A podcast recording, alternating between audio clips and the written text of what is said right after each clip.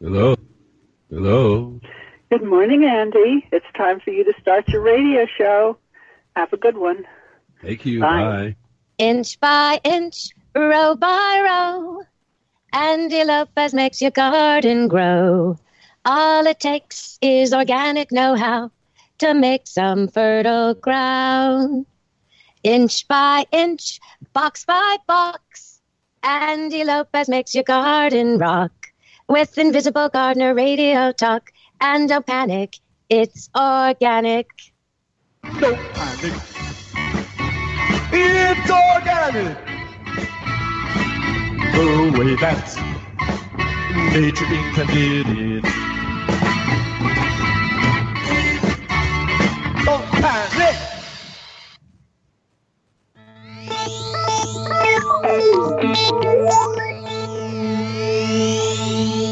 everybody. This is Andy Lopez, and interrupting my regularly scheduled program to to bring you a series uh, on a um, on a on a video called "What's Up with Wheat," and uh, let me explain to you a little bit. You know, I've been talking about the health of the soil. I've been talking about the, you know, if the soil is sick, then the plants are sick. If the plants are sick, then the the animals and the people are sick. Well, uh, this is one that part of the chain, you know, because well, the wheat.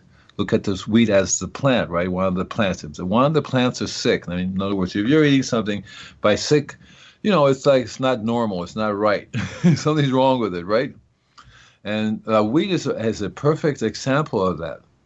Perfect, absolute example of that. One of the things that's going on with me, I haven't, you know, talked to you about dental surgery, and I have to do this to show.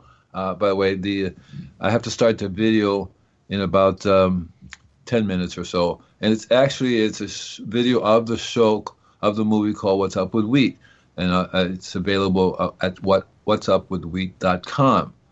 Um, it's going to be a three-parter because it's 120 minutes.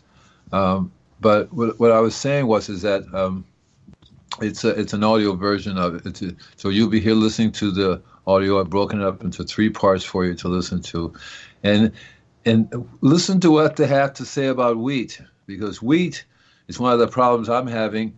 I can't eat wheat. I can't eat. I can't eat any of this stuff. Any of this stuff anymore. Anytime I touch anything that has anything in it that's not supposed to be in my body, my body says, "All right, you do that one more time."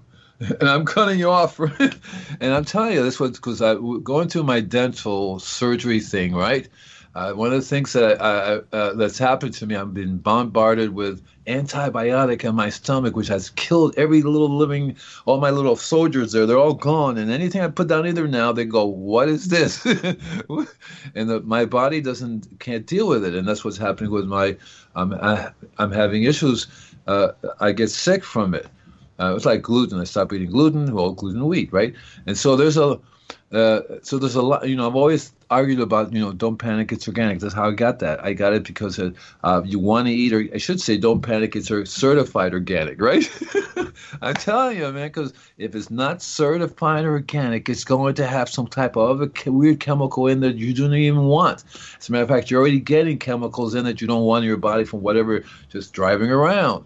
The other day I was driving around going, boy, there's there's toxins coming from over there. There's toxins coming from over there. There's toxins coming from over there. Oh look, I'm driving through toxins. Holy Casablanca, right?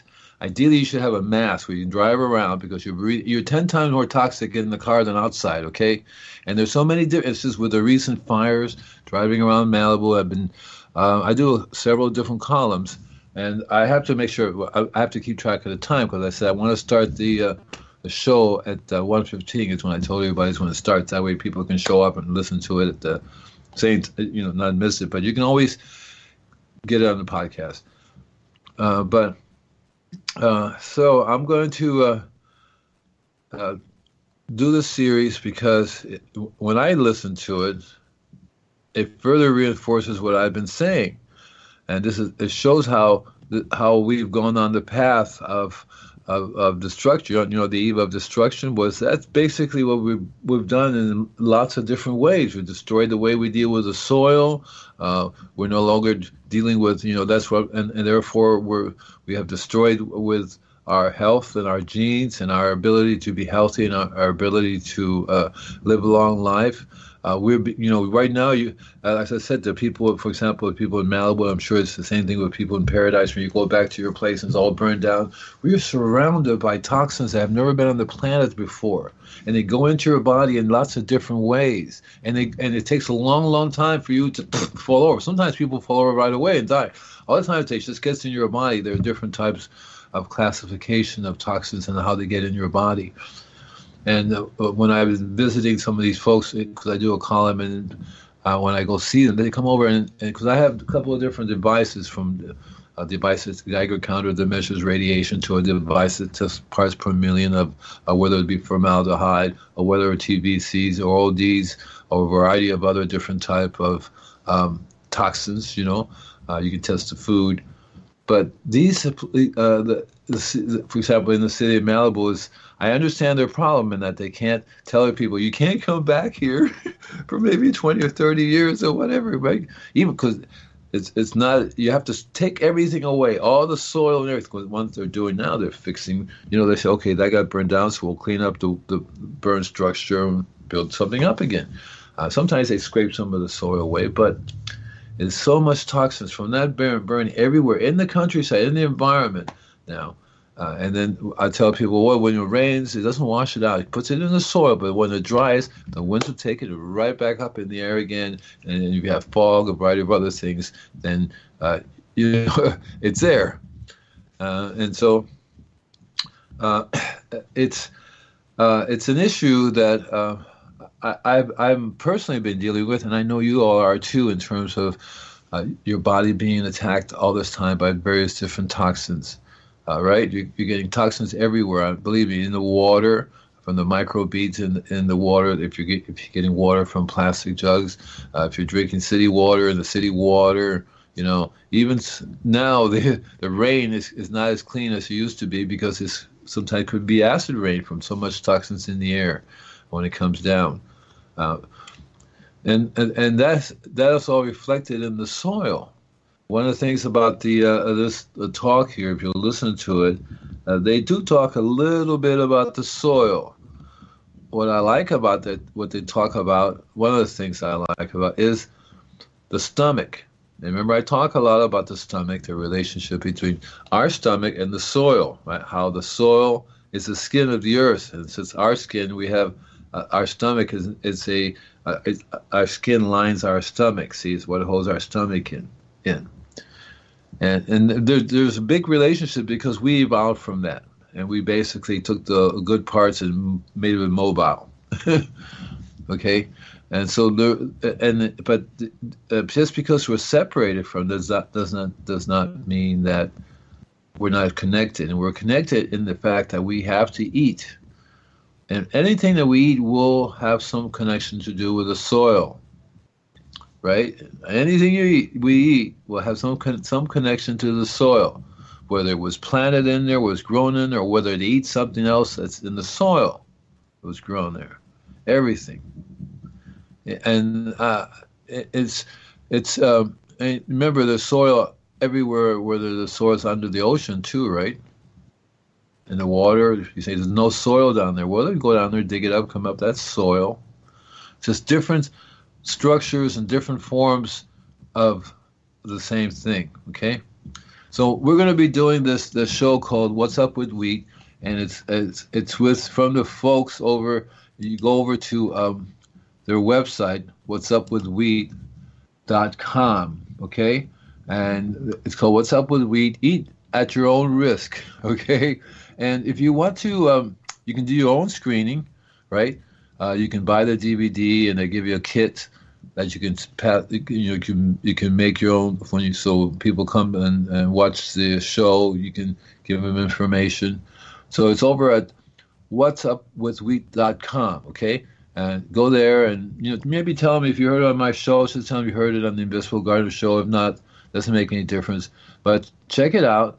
And they're they're also the people that are going against the grain and going against gmos so um, uh, they, they, they know what they're doing. There's lots of experts on here, lots of really good information that you should listen to because I I know there's that is somehow it's affecting all of us. We were talking, you know, there's a big discussion about it, you know uh, Monsanto and uh, Roundup, right?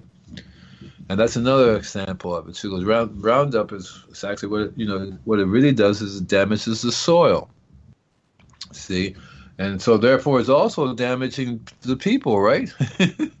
exactly right. And so there, there's a lot. Of, I, I'm, I'm hoping that there maybe do some kind of educational video on that, and then I'll play. I'll do the same thing and play them. Uh, I decided that's what I'm going to do more and more is uh, be more of an advocate for not just health of the soil, but health of everybody. Because you have to be. Uh, you can't be saying, okay, I want the soil to be healthy. Who cares about people, right? Doesn't really work that way. Uh, so anyway, um, that's going to be starting up uh, pretty soon. The what's in your what's uh, up with wheat, and you're going to find it uh, very interesting in the sense that you you know I, I, myself try to be gluten free, right?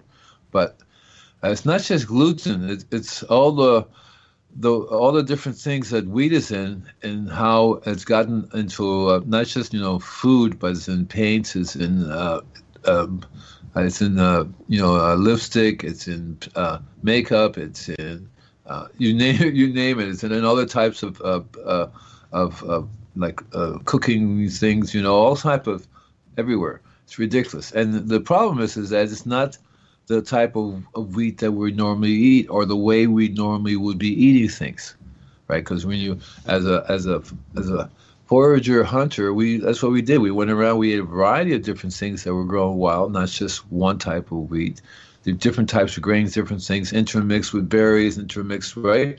And now, uh, but I'm I'm not going to be explaining to you. The, let the show. I will let the show explain to you because they really they do a really good job at helping people to uh, understand this whole process of wheat. And then we have to. Uh, another thing that's good about that that's interesting is that if you go to their website, what'supwithwheat.com, they show you the uh, connections to all the different experts that are on there, and each of them have uh, uh, or an expert in their field, which also provide uh, beneficial resources. Because if you're like me, I want to be able to know what to eat, right? and I'm trying to get my protein levels up, but I'm really having a hard time finding good stuff on the market now.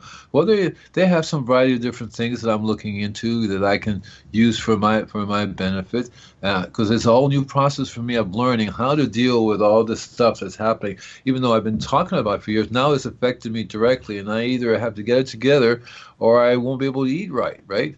And so, especially when you go out and stuff, so I mean, I have to, so I have to cook it myself and deal with that. And when I buy stuff, I have to. I always looked at, uh, read the ingredients, but I never thought that the little, you know, there are some minor things in there that I thought, well, they're not a big deal. No, there also are too. Uh, uh, they may sound harmless, but they're they're they're not. Uh, and um, so anyway, that's the show is going to start pretty soon, and then when it's done, uh, don't forget that uh, my Cosmic Spaceship show will be on afterwards uh, where I play some of my latest uh, music that I, I created. Uh, I started writing music, and it, uh, if you consider it writing, my friend says doesn't consider it writing. He says that's just you know not really writing, but I do. If I if you put if if you create music, then it's it's writing. Anyway, um, that's going to be coming up called Cosmic Spaceship. I usually do a couple of songs a week, uh, uh, three or four songs, four or five songs, depends how busy I am, you know uh, and I play, you get to hear them first. Uh, so uh, let me go ahead and see. I think I can just go ahead and get started now, and we'll see what what happens. Okay.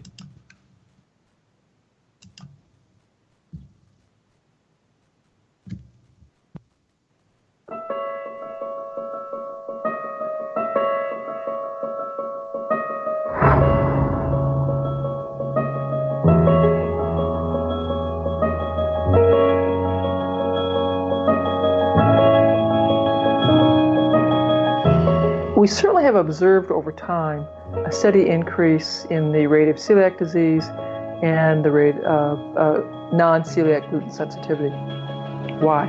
No one's thinking about maybe there's something in the wheat now that there didn't used to be there that's causing this problem. Multiple sclerosis, vitiligo, alopecia, thyroiditis, they always find a connection between that autoimmune disease and gluten. The wheat that has been developed now was developed for commercial reasons, and of course, it's laced with chemicals. Wheat is in everything. It's in everything. If you don't think we're in a crisis, you're not watching, you're not looking, you're not talking to teachers, you're not listening to parents because we have an extreme health crisis in our children today.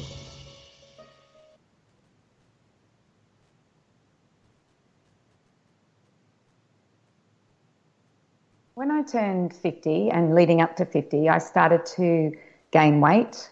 Uh, I got a very sore right hip, lower back pain. Uh, I had soreness here, tightness in my throat, and I just wasn't doing very well health wise. So I went on elimination protocol and I eliminated to the winter foods of the hunter gatherer. So lean meats, uh, winter vegetables, and winter fruits was all I ate. And over a three week period, I lost all the weight that I had gained over a period of a couple of years. All my aches and pains disappeared, unbelievable clarity of mind, energy abounding. And I started to introduce foods back in. And I found that the biggest problem of all was wheat.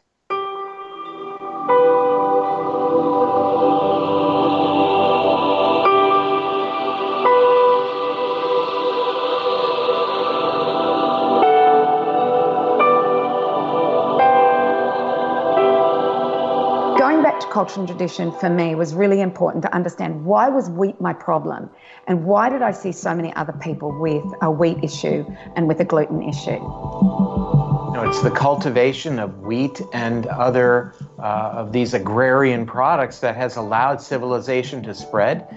It's allowed exploration. It's given us a food uh, that was easily transportable, would not spoil, and a very, very concentrated source of calories the transition from the hunter gatherer mode of existence, which constituted 99% of our prehistory before we started eating grains, uh, was like a dramatic shift in consciousness as well as a dietary shift. Wheat played a critical role in our becoming civilized. It enabled us not to be hunter gatherers, but instead enabled us to be agriculturalists. Certainly, without the development of agriculture, which involves grain products of some type, we would not have society as we know it today. If you look at the history of wheat, it's attained sort of glorified status secularly. The Food and Agriculture Organization, which is the UN's arm for defeating world hunger, has as its emblem a head of wheat. It's been glorified religiously as well as irreplaceably a representation of, you know, the body of Christ when you have such a profound set of memes deep within the substratum of the human psyche to, to indict the credibility of a very powerful industry uh, is, is, is really a radical thing in most people's eyes. We became a civilization because of wheat. That doesn't mean that it didn't come at a price. Uh, traditional preparation techniques took a long time. For, they didn't have yeast, for example. They had a sour culture and it took a couple days to make a loaf of bread. And it was basically a fermentation process. And all grains need fermentation to make it healthy. Today they have methods where they start with the wheat, and in two hours it's in the plastic bag as a loaf of bread. And so all of the anti-nutrients, all of the irritants that are naturally in wheat, all wheat, even ancient wheat, are still there because they prepared it so quickly. Those little tweaks were what enabled us to survive because sourdough uses certain types of yeast and there are other bacteria involved that will break down a lot of the proteins that we're talking about that can cause massive destructive changes in the body. So, our culture and tradition taught us how to eat foods that may have otherwise not been good for us, that are now uh, we're able to use properly. But we've thrown away culture and tradition. Dr. Kellogg's was a gentleman who was a vegetarian. He didn't like meat. He believed that um, people need to eat carbohydrates. He had a health farm in the early part of the 1900s uh, in the Midwest, uh, near where my mother was brought up. And he realized that we had trouble eating grain. And so he prepared the grain in a certain way so people could eat it. His early work was fairly profound in raising the awareness, at least here in America, uh, that food mattered in terms of health. Dr. Kellogg had the sanatorium where he was pushing a plant based, high fiber diet So there was a gradual transition from a breakfast, a hearty breakfast that was meat and eggs or oatmeal with butter and cream to the breakfast cereals with skim milk. It was actually his brother that took on the whole role of Kellogg's cornflakes. And, you know, growing up in the 60s and 70s, Kellogg's cornflakes was the, the food to eat. Those Kellogg cornflakes are wonderful. Well, do you know anyone who doesn't like Kellogg's cornflakes? Not a solitary soul. Really important problem at the time was that people were not getting enough calories. And unfortunately, that then exploded, and I think in a direction that was maybe not anticipated at the time. Now, if you know your oats and want to feel your oats, the initial rationale for breakfast cereals was quite noble, right? Let's let's create a shelf-stable product that is going to allow people to get the calories they need to not die of starvation. Unfortunately, from there, it went to a place where now all of our calories are shelf-stable and convenient and devoid of actual vital nutrition.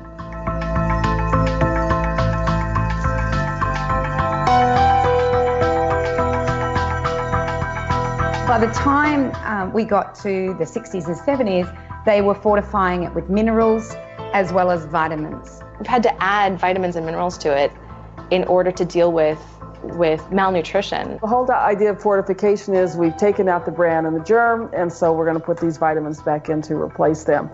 Uh, they can hardly replace what we've taken out. The whole biological system has a natural way of working where when nutrients are present, they're present in context, and the context is everything else that's in that nutrient. Where are they getting these minerals from, and where are they getting these vitamins from? They're not getting them from food sources, they're actually getting them from chemical laboratories or mining them from the ground.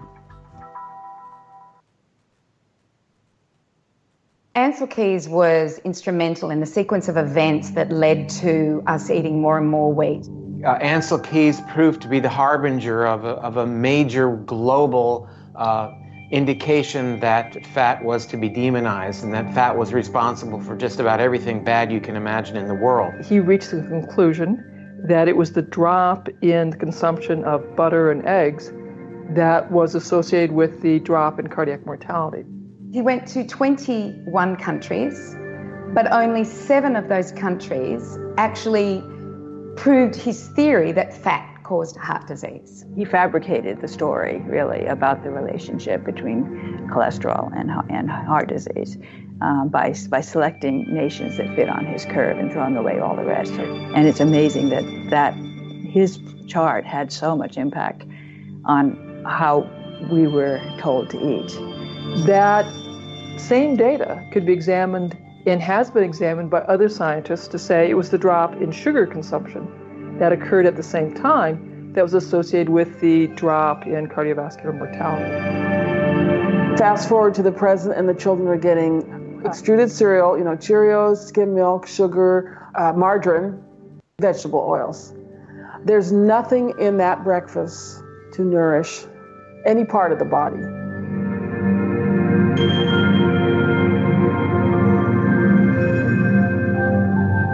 This was the beginning of fat being bad and carbohydrates being good. And this was the beginning of the end of bacon and eggs for breakfast and the beginning of breakfast cereals just soaring through the ranks of the favorite breakfast for the modern American household. There was a gentleman by the name of Norman Borlaug, and he was a scientist that worked for the Corn and Wheat Board and they were wanting to mechanize the production of wheat.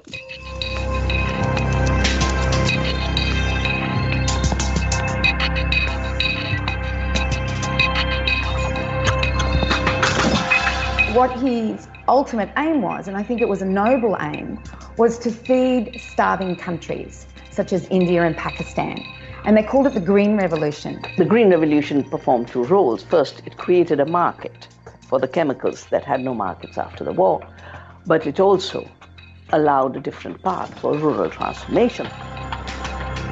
Monocultures in the landscape meant that there were more chemicals being put down. So a monoculture is where it's just one field of wheat or one field of soya or one field of corn. And as a result of that, and, and as a result of the chemicals that were being used and the unhealthiness of these plants, it all led to these plants becoming less and less resistant to disease and needing more and more chemicals in order to survive any pests that may want to eat them.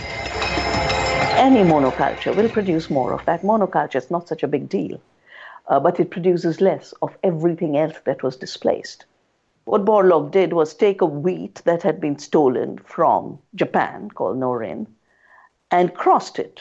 He hybridized wheat grain from different countries that would never have hybridized naturally together. The physics of this is that the shortening of the stem allowed more weight to be carried on top of the plant. The other thing was that it, it was it could be harvested a lot faster because you didn't have as much chaff. But see, in olden days, the chaff, the straw, the leftovers from the seed head, those were just as valuable as the seeds for bedding livestock. We had bred plants for balance, to give food for animals through the straw and humans through the grain. By the end of 1945, which was the end of the war, the people that were producing the chemicals for warfare began creating the chemicals for our agriculture. Instead of looking at the health of the plant, they looked at the yield of the plant. The wheat that has been developed now was developed for commercial reasons. It produces a much higher yield and it's far more profitable to grow and it's easier to grow. The yield has increased substantially, and that has caused this pervasive abundance of wheat globally. And again, it really has caused us as a, as a world now uh, to be pretty much uh, founded on a, a notion that wheat needs to be an important part of our, our diets. Only the Western world produced enough grain to feed 11 billion people. 11 billion. We only have, what, short of 8 billion on the planet. So we are over producing grain. 690 million tons of wheat that are produced every year indicate just how much money is at stake. This is a very uh, difficult time for those who are more concerned about the truth and about what's best for our health versus you know the powers that be that don't want people to know the truth about wheat.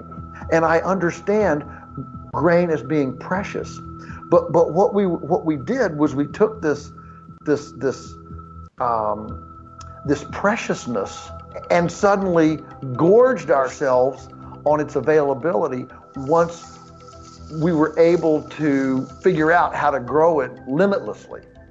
And instead of just being grateful, we have we have turned into uh, you know uh, a, an orgy of abuse.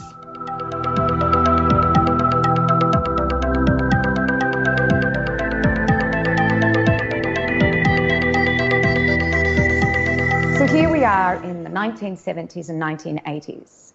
We've had the influences of seducing the housewife out of the kitchen with foods that were prepared, such as breakfast cereals.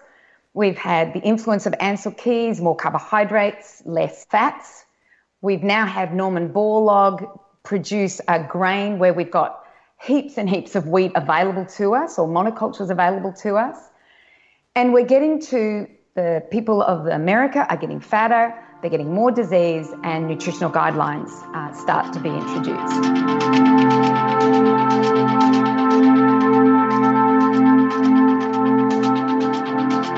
So we created this higher carbohydrate, lower fat calorie uh, idea, which was called here in America the food pyramid, which was the most perverse uh, recommendation for human health that has ever been conceived the history shows very, very clearly that the food pyramid was largely agricultural influences. The rationale that they were given when grains, which had been at the top of the original draft of the food pyramid, was suddenly put at the bottom, was that, well, you know, poor people can't afford to have a, a diet that's based on fruits and vegetables and meats and seafood. When we first started uh, publishing the uh, food guidelines, uh, it was pitched to the agricultural community as uh, in, another effective way to help market uh, their products. It is not based on any nutritional science. It is not based on any clinical or medical observation. It has been created by politicians who are protecting the interests of the wealthy.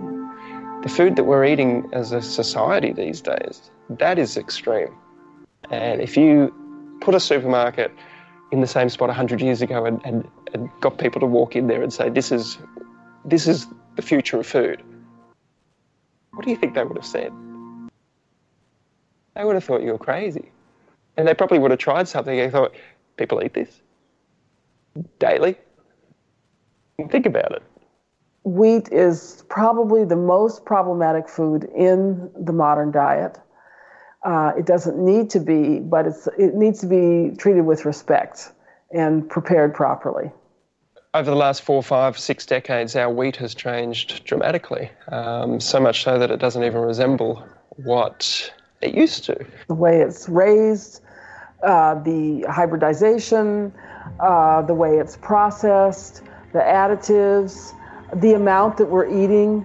So we're not only just being exposed to it, what we're consuming, but we're being exposed to it on our, our skin as well. So we now find wheat or parts of wheat in our cosmetics. We'll, uh, it's found in our supplements. It's found in our medications. It's uh, found in our additives, preservatives, and flavorings. If you see the word glucose or maltodextrose or dextrose, these are all wheat based sugars. Even ascorbic acid is made from wheat, and that's our vitamin C.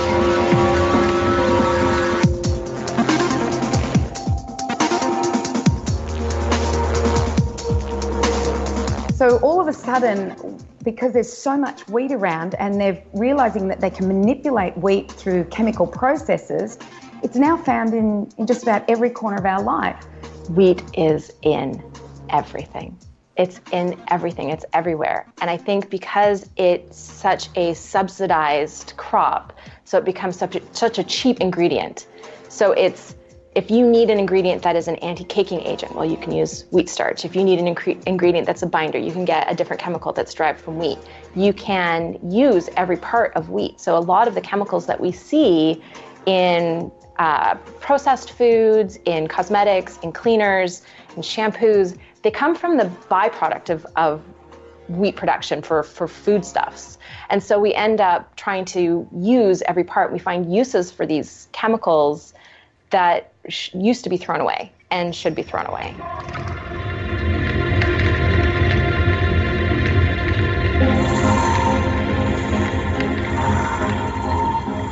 You know, I see a, a lot of folks are taking vitamins and supplements.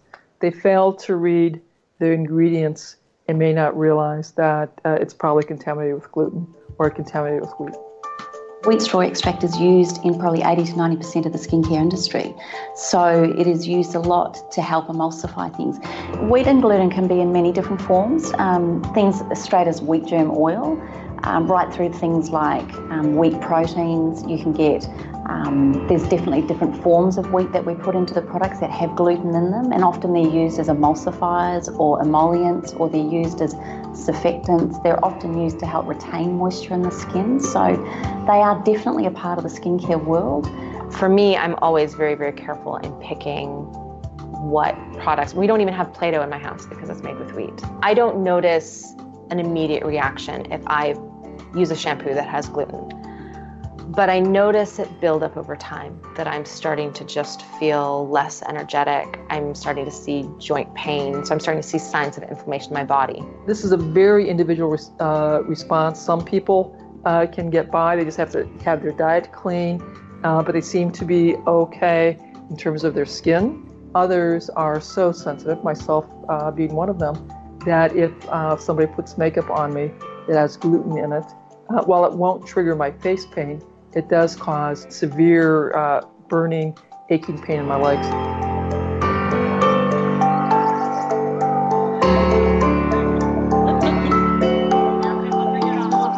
In history, and not that long ago, probably in India in the 40s and 50s, many things were being grown on a land that then, you know, a decade or two later was all one grain.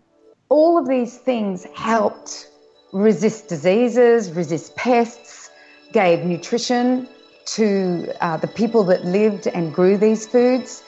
If it was an animal and plant society, the animals would fertilize the land and then the, the plants would be grown afterwards. So we actually used animals and plants. We used different plants to help other plants to um, survive and to be healthy. And that in turn gave us the nutrition that we needed in order to be healthy, strong human beings. Well, the basics are pretty simple. There is no animalless ecology. Think about that. I mean, that sounds so profound, so, so simple, but it's elegant. There is no animalless ecology. And yet, all around the world, we're trying to grow grain and grow food with no animals. And the animals are confined in, in concentrated animal feeding operations here. Their manure develops dead zones here, and the chemical fertilizers from the grain production over here creates dead zones over there. Both systems become liabilities instead of both systems being tightly integrated into a regenerative package.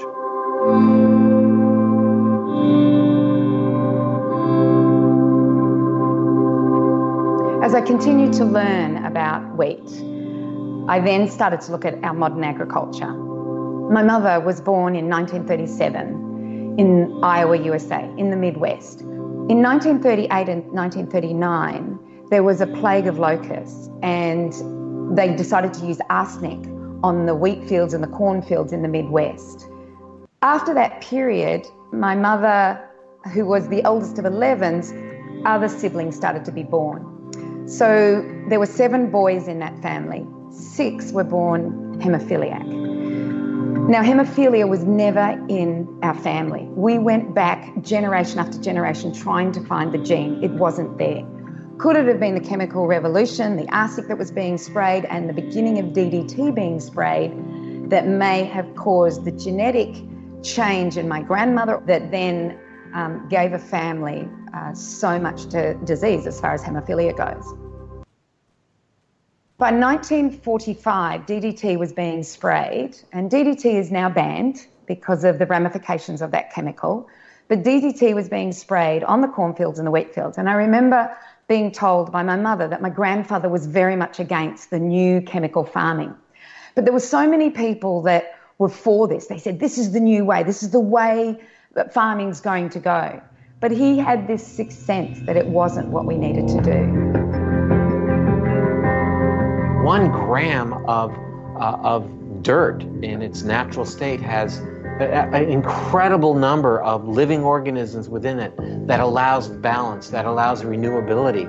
But the, you know, in modern agriculture, the soil is absolutely sterilized. We have been degrading land for a long, long time, but now it's we're able to accelerate it. That I think that's kind of what's changed in this century. That's why we're, you know, we're desertifying faster. We're, we're um, eroding soil faster. Up until two years ago, nature moved soil more than human activity. You know, dust storms, floods, ero- you know, that sort of thing.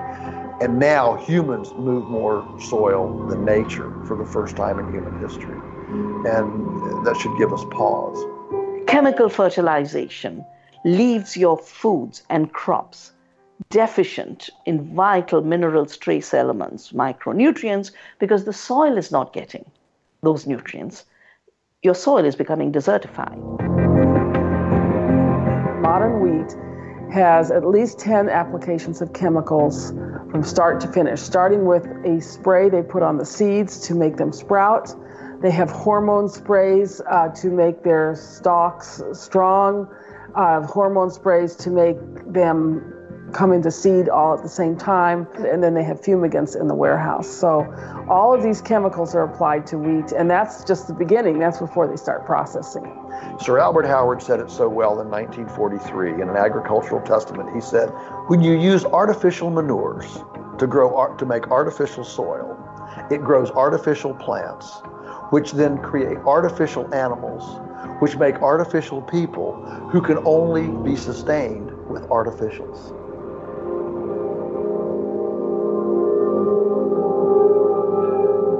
It's really interesting to see how many foods are now today being thought of as toxic or as not good for us. You know, for example, wheat, and wheat is the staff of life. And now we say, oh no, wheat's not a good food. We shouldn't be eating wheat.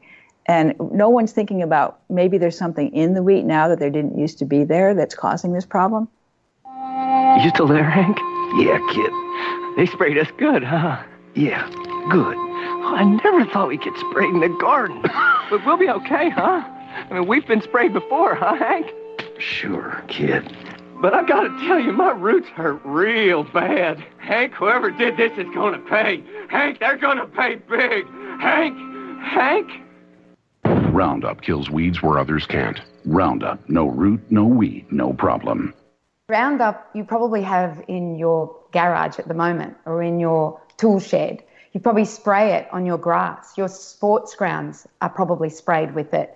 Your parks are sprayed with it. Many of our foods are sprayed with it. It's everywhere. Glyphosate is the active ingredient in the pervasive herbicide Roundup, which is used uh, in chemical agriculture extensively and also used on people's lawns. And it's uh, unregulated, um, very poorly monitored, actually, and very poorly measured. The glyphosate in the wheat is causing such a train wreck in the body that um, it's no wonder that we can't eat the wheat. We're seeing multiple different problems of the gut on the rise today in children as well as in uh, elderly people. Everybody, really, all ages are being affected.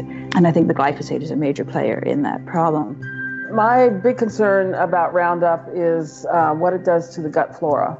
And once you've got your gut flora me- messed up, then digestion becomes very difficult. Now, the argument in favor of using glyphosate that humans shouldn't worry about is because glyphosate only affects plants and bacteria. Okay? We are 10 times more bacteria than we are human cells. Therefore, glyphosate becomes a major issue for us to be real concerned about. They say we, don't have the shikimate pathway as humans, which is what is disrupted in plants when plants get killed by Roundup. We have that pathway through the bacteria in our gut. The shikimate pathway is a process that happens in plants and bacteria, and it converts fructose that we consume into a compound called PEP, which then, through a series of steps, makes our beautiful aromatic proteins or amino acids, which then turn into our neurotransmitters. 90% of our neurotransmitters are made in the gut. If we don't have the bacteria that make these neurotransmitters through the shikimate pathway, then we don't have enough neurotransmitters, and therefore our brains don't work as well as they could. We don't think as well as we could. And it's amazing how many things come from the shikimate pathway, including, for example, folate, which is an essential B vitamin, and vitamin K, and um, serotonin, melatonin, melanin, dopamine, um, epinephrine. These are all really, really important molecules in the nervous system. So, as my journey continued in the discovery of why wheat could be such a bad thing when we needed it for culture and tradition, and I realized that not only were we destroying the plant and the nutrition of the plant and how we were consuming this plant, but we were also destroying our body's ability to digest it. And so you put those two combinations together, and what you're left with is the perfect storm of insidious events with our health that are being caused as a result of us playing with nature. The fact that now we're growing it in a way where we're putting in, I guess, poisons would be the correct term for it, um, can't be serving anyone's health for the better. So, as our society changes to one that is um, much more focused on, you know, work hard, play hard, and we sacrifice sleep, we sacrifice time in our own heads, we sacrifice stress management. At the same time as our diets are getting more and more nutrient void and richer and richer in inflammatory compounds, we are creating a perfect storm of events for chronic illness. And we are seeing not just an increase in celiac disease and gluten sensitivity, but we're seeing an increase in just about every chronic illness that we have the capacity to diagnose. We've exchanged infectious disease for chronic disease. And instead of appreciating where our technology would take us in you know being able to bathe more frequently and have refrigerators and and and and have more sanitation uh, and get us away from infectious disease and enjoy that we simply let that pendulum swing clear over to uh, to chronic and now we have type 2 diabetes and obesity and uh, you know autism is through the roof wheat is contributing to an inflammatory state in our bodies, both by being inherently inflammatory and also by displacing foods in our diet that would allow us to have a more robust immune system. Even the poor are getting diabetes because they're living on a starch diet without any balance in their diet. I mean, the typical diet is, you know, pasta, bread, pizza crust, uh, and then uh, shredded wheat for breakfast, and biscuits and muffins, and all of that requires insulin to digest. And so you're just uh, creating a, a perfect situation for diabetes to develop. There is an overlap of all these symptoms going on. And these reactions can manifest as any group of symptoms under the sun. It can be a migraine headache, it can be an asthma attack, it can be a panic attack, it can be depression, it can be mood swings, it can be a skin rash, it can be a cystitis, it can be a nephropathy, it can be anything. You just can't continue to douse your food with neurotoxins and not expect it to show up in the human population. Simply thinking should make us head down a different path.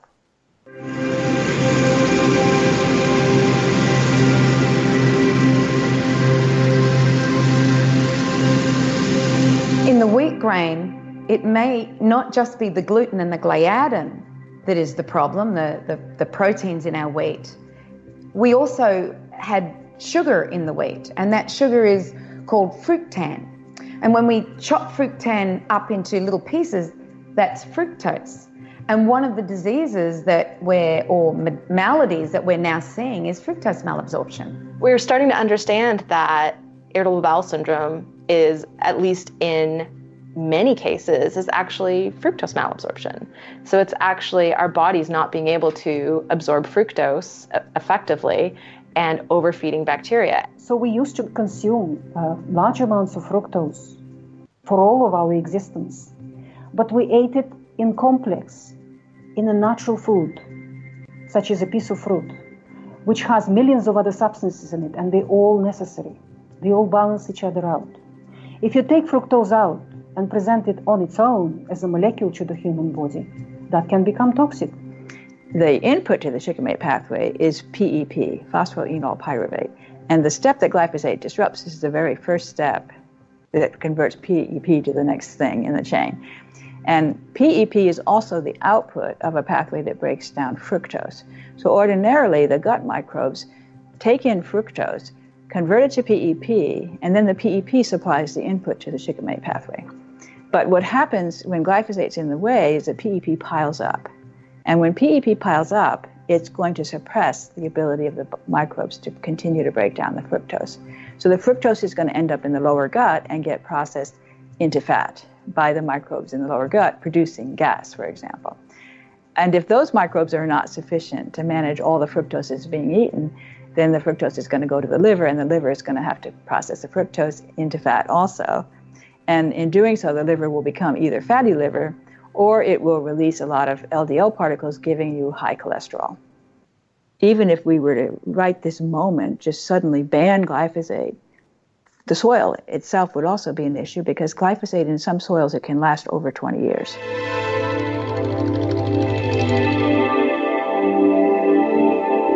One of the things that I recognized is that my gastrointestinal tract was probably not working as well as it could. It wasn't digesting the wheat.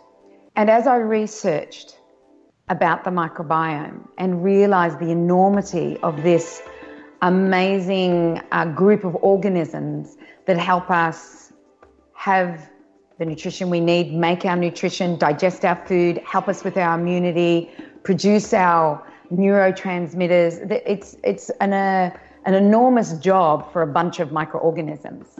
Uh, this collection of more than 100 trillion bacteria that live within each and every one of us that are really ultimately determining whether we're going to be uh, healthy or not, the balance point of our immune system, whether we have inflammation, whether we are fat or lean, and even play a role in our mood from moment to moment. Gut microbes are adapted to the environment that the person lives in, to the diet that the person is eating. Glyphosate wreaks havoc on our microbiome. It inhibits our ability to uh, have access to certain important minerals because it acts as a chelating agent, and it downregulates our ability to utilize vitamin D. Your gut flora changes more and more towards being more pathogenic and more hostile for you than friendly. It stops serving you, it becomes unbalanced more and more. Our microbiome is passed on through the generations. So not only does the great grandmother give to the grandmother, give to the mother, give to the daughter, to the granddaughter, the genetics, they also pass on the microbiome. And I realized that my grandmother would have had a fairly intact microbiome to give to my mother. But through the chemical revolution, my mother's probably would have been slowly eroded, which she then gave to my sister and to myself, which I then give to my children. Children who are at high risk for celiac disease because of genetic markers are less likely to develop celiac disease if they have high levels of bifidobacteria in their gut. Bifidus is one of those parts of our microbiome that helps us digest our grains and helps us digest wheat and helps us break down the protein gluten into amino acids, which are easy for our body to use. It's very interesting to see that when you have dairy and wheat in your diet, you have high bifida. Um, if you don't, then those bifida disappear. But if you have bifida that are being harmed by a poison and you're eating wheat and milk, then the wheat and milk are going to become toxic. They're not, you're not going to be able to properly digest them and they're going to become problematic. First thing that's depleting bifidobacteria from the gut are antibiotics. I mean, they're very sensitive to antibiotics. They're very fragile organisms. And when I've done stool tests on patients, bifidobacteria are often missing. Every week, there's something published that adds to our understanding of the importance of these microbes and the way that they affect our health. What's the best source of bifidus? It's raw milk. And we kind of see milk and grains together. Well, uh, the raw milk has that bifidus factor in it. Once we pasteurize our milk, it's gone. So the raw dairy could very well be the missing factor for being able to digest wheat.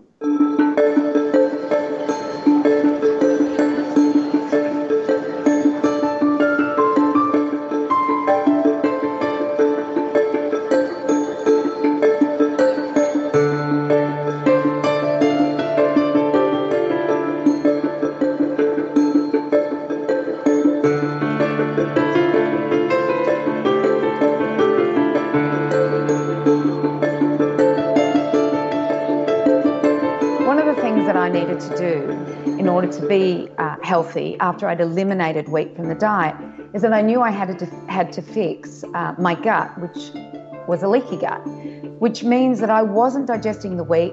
It was going into my blood system, which then was causing health issues. Gliadin, the gluten protein that is in wheat, has been shown to cause problem to the enterocytes in the cells lining the intestines, causing issues that may result in what we call leaky gut. And when your gut starts to leak, literally holes uh, large enough to allow undigested protein molecules to enter the bloodstream, these open up and undigested protein molecules have an impact on the immune system. Healing the gut lining is job one uh, for dealing with virtually any degenerative condition or inflammatory condition that we experience, including diabetes, um, joint pain, coronary artery uh, disease, uh, dementia, and even cancer. Let's look at the, the wheat protein, gluten, which divides into gliadin, which is the main issue when it comes to celiac disease. Gliadin or gluten is found in wheat protein. When we eat a protein a normal protein, we eat it, goes into our guts, and our body pulls it apart into the individual amino acids and then we absorb these, and then these building blocks, the amino acids, are reconstituted into human proteins. Unfortunately, gliadin or gluten cannot be digested. Gluten damages the gut, and when that happens, it exposes the insides of the damaged cells to the immune system. And one of those components is called tissue transglutaminase. That's an enzyme in the cells that is in nearly every cell in your body. Antibodies are made against that so that it can get rid of the fragments of tissue transglutaminase. Now you have this crazy molecule that has glyphosate, transglutaminase, and, gli- and gliadin all stuck together. And that molecule is, I think, what becomes the allergenic molecule. Your body sees it as something it doesn't like, and it develops an uh, immune reaction to it. Now we've got what's called an immune complex, and this is a more difficult thing for the body to get rid of. And it has to put it somewhere. So where will it put it? Well, it often puts it in immune complexes in the skin, which is, causes eczema or dermatitis herpetiformis in some specific cases. It can put it in the head, and lots of people with brain problems have white plaques in their head from gluten complexes in the brain. It can go into the gut and cause all sorts of havoc there. As I started to learn more and research more, I realized that the gut was not the only thing that was affected by wheat.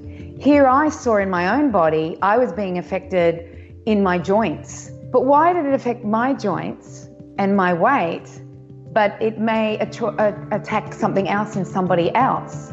And what I realize is that the most important part of the body that's affected is the neural tree. And the neural tree is our nervous system, brain. Okay, everybody. Uh, that's going to be the end of uh, part one. And don't worry if you don't ca- if you don't catch it all. You, you can listen to it again on the podcast.